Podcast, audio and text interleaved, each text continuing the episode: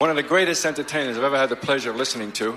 I first met this marvelous gentleman back at Folk City, way down in the old Folk City, where the parking lot is now. Without further ado, ladies, the great, the great blues recording artist. Uh, here he is.